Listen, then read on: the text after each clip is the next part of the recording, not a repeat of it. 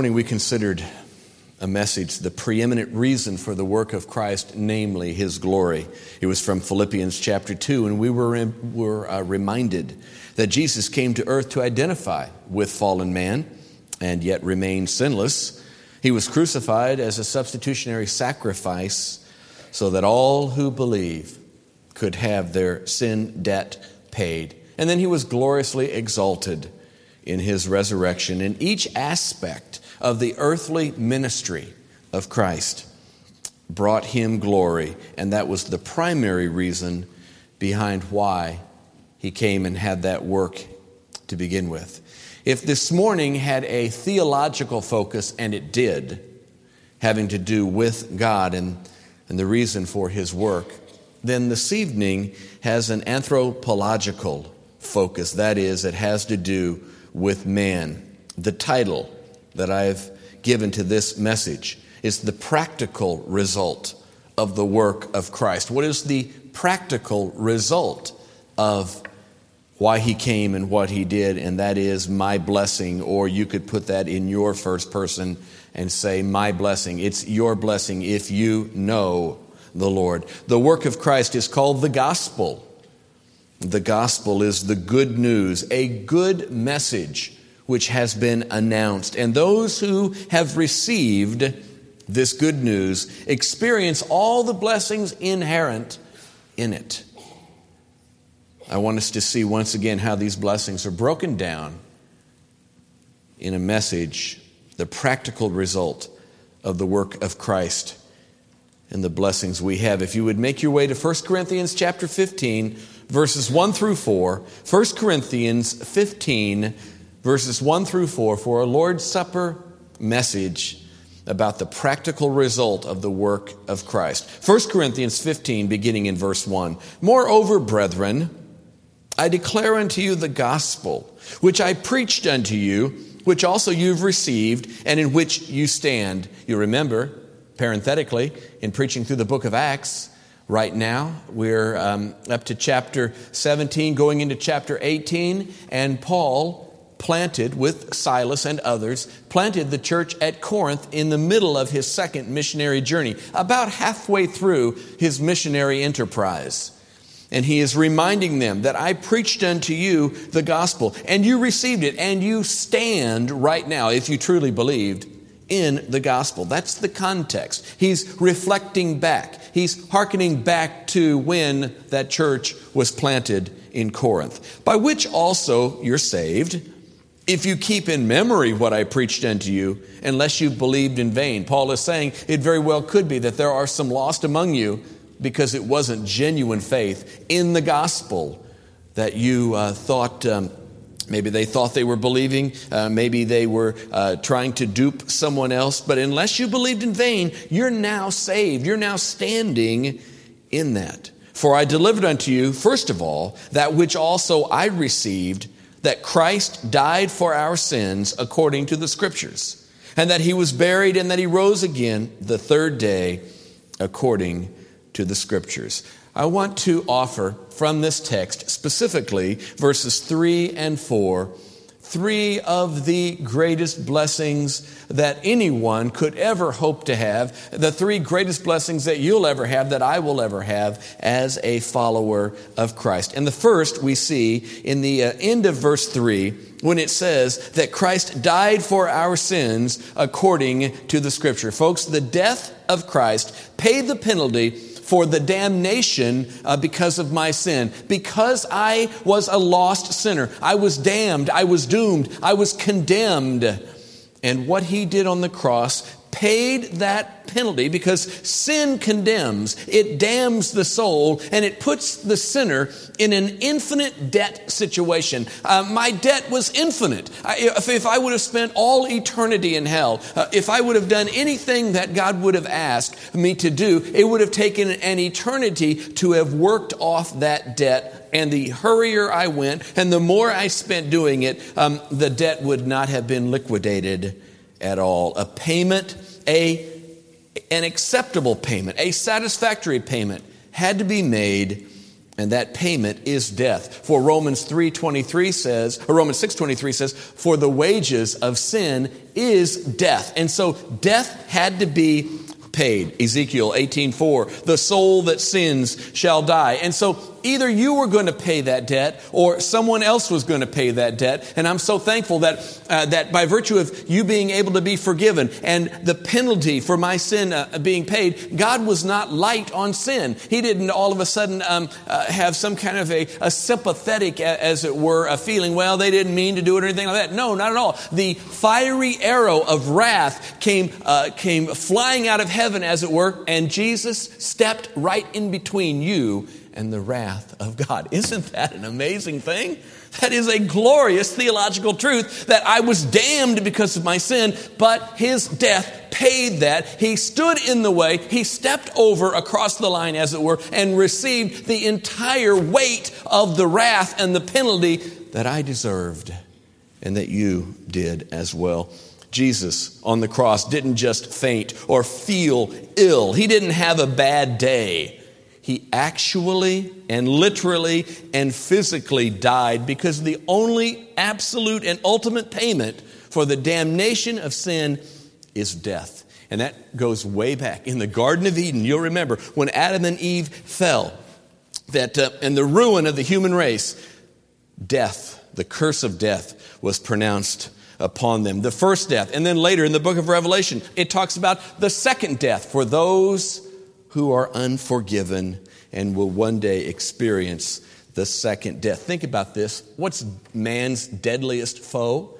Well, it's death, but ultimately it's eternal death and separation from God. Man's deadliest foe was confronted head on by man's dearest friend. Can you have a greater friend than what the Lord Jesus has done for you? When you ought to have, have, have uh, agonized and been tortured for all eternity with his wrath uh, uh, just pressing in on you, the God-man took your place. Jesus, what a friend for sinners. Jesus, lover of my soul. Friends may fail me. Foes assail me. He, my Savior, makes me whole. Hallelujah, what a Savior. Hallelujah, what a friend. Saving, helping, keeping, loving. He is with me to the end. What a glorious thought that he paid the penalty that I deserve. The issue in the death of Christ had to do with him bearing sin. You see, he became sin. Second Corinthians five twenty-one is very clear on that. He who knew no sin became sin for us. He, he took upon himself sin. He bore that on the cross. He became sin's penalty in a personified way. The holiness of God must reject sin. Hence, the Father forsook the Son on the cross. I can't understand that, but I know Scripture teaches it, and theologically it's it's congruent. And what a price that had to be paid. Notice in verse three, at the end, he died for our sins according to the Scriptures. You see, that was a fulfillment of prophecy. Psalm twenty-two uh, in verse one records that wrenching question, my God, my God, why hast thou forsaken me? Uh, it, it speaks on that. And then two verses later, in verse three of Psalm twenty-two, the answer is given. And the reason why he was forsaken, because verse three says, thou art holy. God, you are holy, and you cannot accept and tolerate sin and evil in your presence. And the God-man became sin for us. And I didn't finish that verse. So that, and here's the practical result, so that we might be made the righteousness of God in him. Are you hidden in Christ? Are you found in him this evening? If so, you're clothed in the righteousness of Christ. Galatians three thirteen says, Christ hath redeemed us, bought us back from the curse of the law, being made a curse for us. First Peter two twenty-four says, he himself bore our sins in his own body on the tree. So he became a curse for us. He himself became a cursed, um, not victim, because he went willingly, but sacrifice. And an acceptable one. His death not taking him by surprise, but had been prophesied. Jesus even told the men on uh, in um, uh, Luke twenty-four, twenty-seven, uh, in the, on the road to Emmaus, beginning at Moses and all the prophets, he expounded to them in all the scriptures the things concerning himself. And what did he say? That it behooved Christ, that is, it was good for him to suffer and to rise from the dead the third day, and that repentance and remission of sins should be preached in his name among all nations, beginning at Jerusalem. The prophecy was given that the seed of the woman would be afflicted. Satan, the serpent, would nip his heel before the seed of the woman would crush his head. The death of Christ paid the penalty for the sin which damned me. What a blessing. Secondly, in verse four, the first part of verse four, is the burial of Christ. And folks, we leave out the burial of Christ in the gospel presentation, and we talk about it. The burial of Christ is critically important. If it were not, it would not be included here. When it says, hey, I'm declaring unto you the gospel, this is the good news. And the burial is one-third of the importance, at least in the text here, of what took place. And what's the significance of the burial of Christ? It paints the picture of the destruction of my sin. That is, it is removed. It's an illustration that sin has been removed. It's been paid for. The debt has been paid for, and the uh, the ruin of that sin bearer is evident. Now, let's take that and put it out of God's sight. Let's remove it. Let's take it out of the way. And so when Christ was put in the tomb, it was picturing the removal of sin. That penalty has been paid from God's presence, never to need to be paid again. When he was put in the tomb, it was similar to the scapegoat, which I love that illustration. In Leviticus sixteen, verses twenty-one and twenty-two, listen to the words. It says, and Aaron shall lay both his hands upon the head of the live goat and confess over it all the iniquities of the children of Israel and all their transgressions and all their sins, putting them upon the head of the goat, and shall send it away by the hand of a fit man into the wilderness. And the goat shall bear upon it all their iniquities unto a land not inhabited, and he shall let go of the goat in the wilderness. And so the goat by himself is alone, and he is released into the wilderness. He is to take that sin away and to take it out of God's presence. He carries it away. And the Lord Jesus, in his death and being alone in the tomb, destroyed the power that sin has. The burial of Christ was proof that God meant business, and God did business with sin.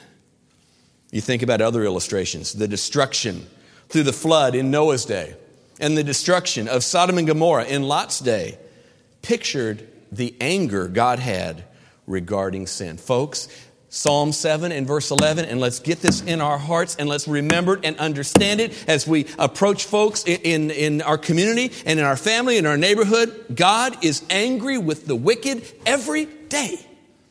Jonathan Edwards uses the illustration in his uh, uh, uh, sermon, the great, uh, the most famous sermon of all time, preached over two hundred fifty years ago, Sinners in the Hands of an Angry God, how that uh, a, a lost sinner is being held over uh, uh, the uh, pit of hell, as it were, and the flames are, are flashing all in, and he's being held by a thin, a thin thread, and the flames are flashing all about that thread, ready in a moment to just sever it in half, and that person to plunge for an eternity in hell. God is angry with the sinner every day.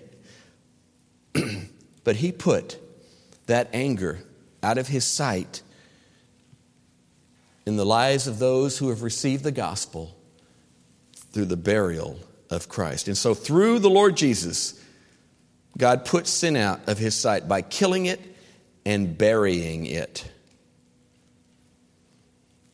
The burial of Christ was a fulfillment of a typical prophecy of, as well, a type of Christ, namely in Matthew twelve forty, for as Jonah was three days and three nights in the belly of the great fish, so shall the Son of Man be three days and three nights in the heart of the earth. The burial of Christ pictured the fact that God had destroyed sin by judging his own beloved Son. What a price. What a statement. What a blessing for all who have received him. Thirdly, not only Are we blessed with the death of Christ because it took care of the penalty? The burial of Christ pictured that that, that penalty has been removed, but the resurrection of Christ provided the power for dominion. That is, I now have the capacity to live above that, to resist temptation and to not be uh, smothered by it. The end of verse four, it says, and that he rose again the third day according to the scripture. The resurrection of Christ shouts that there is victory over death, there's victory over the grave, and yes, there is victory over the dominion of sin now. That's what Philippians three and verse ten says, that uh, I may know him, that is, know him practically, know him experientially, that I may know him and the power of his resurrection. Um, and what is it to know the power of his resurrection? It's to know power over sin's dominion. It's to say and to recognize that I don't have to yield to temptation. I'm not required to sin. My nature is no longer that. I've been crucified with him. Nevertheless, I yet live. Yet not I, but Christ lives in me. And the life that I now live, I live by the power of the Son of God who loved me and gave himself for me. Now, one of the blessings of the work of Christ is that I have power over temptation. The hymn says, death cannot keep his prey. Jesus, my Savior, he tore the bars away. Jesus, my Lord. In, in Acts two and verse twenty-four, and speaking of Jesus, it says, whom God hath raised, having loosed the pains of death, because it was not possible that he should be held by it. Folks, it is um, not possible that you Uh, must sin. Now let me put that in, in the, those were uh, two negatives. Let me say it the other way around. It is possible for you to have victory over temptation, for you to right now in your practical walk to, to have victory in the area of temptation. Romans six and verse five and six says, for if we've been planted together in the likeness of his death, that is through baptism, we shall be also in the likeness of his resurrection. What likeness? Practical power over sin. I don't have to sin. His power resides within me. Therefore, I can walk and I can live in that power. We've been crucified with him. Our old nature has been buried. We have new life in him. Do you know him?